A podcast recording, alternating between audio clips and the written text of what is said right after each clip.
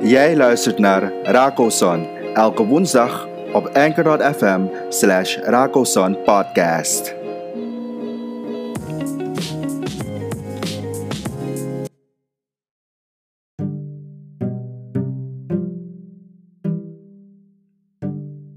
Hey guys, thanks for tuning in. Ik hoop dat jullie een goede start van de week hebben gehad, want het is tijd voor de Rakoson podcast. Mijn naam is Rachim en dit is de tweede aflevering. Voordat we beginnen aan het onderwerp van vandaag, wil ik nog even zeggen dat whatever you do, doe het met liefde, passie en plezier, als het maar de ander niet kwetst en kwaad doet. Ik wil je ook nog van harte bedanken voor de support en voor het willen luisteren. Like me op Facebook, volg me op Instagram en hit subscribe aan mijn podcast. Het onderwerp van deze aflevering is een veelgestelde vraag van mensen die willen ondernemen en van startende ondernemers. Hoe begin ik mijn import- of exportbedrijf? Yep, waar begin je?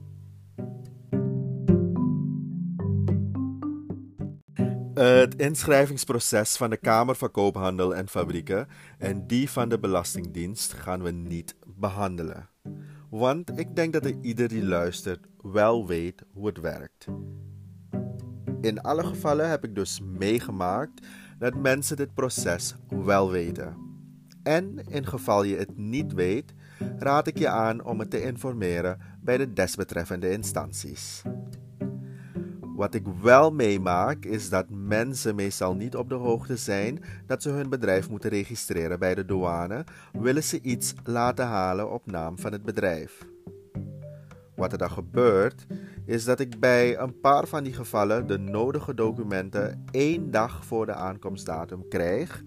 En wanneer ik vraag naar het import-exportnummer, blijkt de persoon die niet te hebben.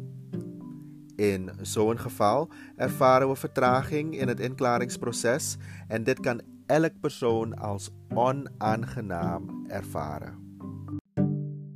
Een import- of exportbedrijf opstarten is geruime tijd niet vergunningsplichtig. Dat wil zeggen dat je dus geen vergunning nodig hebt voor het importeren of exporteren van goederen. Alhoewel er voor bepaalde goederen een import- of exportvergunning vereist is, is dit niet vereist voor het invoeren en uitvoeren van de meeste goederen. Denk bijvoorbeeld aan medicamenten, chemicaliën en wapens. En daar heb je wel toestemming voor nodig en is een vergunning vereist.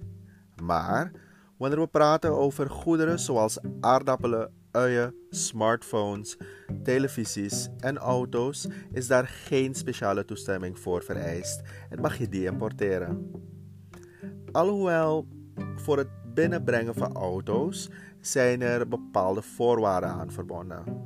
Het voertuig mag bijvoorbeeld niet ouder zijn dan 8 jaar. Nou, heb je je bedrijf laten inschrijven bij de Kamer van Koophandel en Fabrieken en de Belastingdienst, dan volgt de registratie bij de douane op het hoofdkantoor aan de Havenlaan. De afdeling die zich daarmee bezighoudt is de afdeling Asikuda Registratie.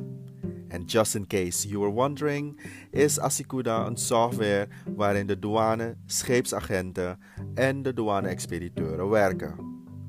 Asikuda staat voor Automated Systems for Customs Data, ontworpen door de United Nations Conference on Trade and Development. Dus je eigen bedrijf hebben wil nog niet zeggen dat je mag importeren of exporteren. Je hebt een import- en exportnummer nodig. Na de Asikuda-registratie komt je bedrijf in aanmerking voor zo'n import- en exportnummer. Met dit nummer is het mogelijk dat je goederen mag invoeren en uitvoeren.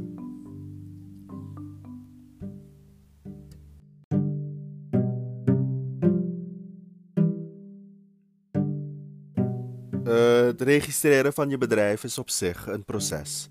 Ten eerste moet je een verzoekschrift richten naar de inspecteur der invoerrechten en accijnsen, waarin je de aanvraag doet voor het verkrijgen van een import-exportnummer.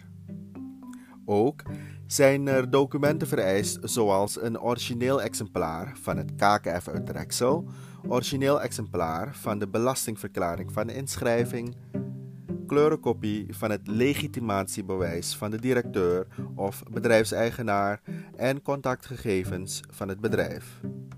In de contactgegevens moeten staan het adres van het bedrijf, telefoonnummers en het e-mailadres. Heb je deze zaak in orde, dan ben je een stapje dichterbij importen en exporten te doen. Een belangrijke detail bij het aanvragen van zo'n import-exportnummer is dat de aanvraag niet door derden gedaan mag worden.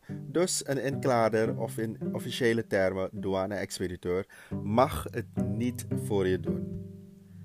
Dat mocht in het begin wel, maar omdat men in het verleden misbruik heeft gemaakt door middel van valsheid in geschriften te gebruiken en er daardoor namen van onschuldige bedrijven werd misbruikt, heeft de douane uit veiligheids- en voorzorgsmaatregelen de regels veranderd.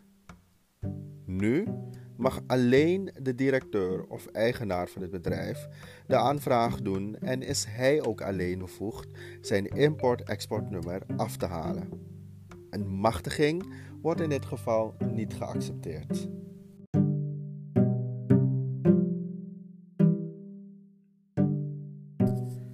Dan hebben we het gehad voor deze aflevering. Nu weet je hoe je aan een import- en exportnummer komt en dan kan je eindelijk van start met je import- of exportbedrijf. Wil je het transcript van het onderwerp van vandaag? Geef je dan op voor mijn mailinglist. Mijn transcript wordt op de zaterdag gemaild.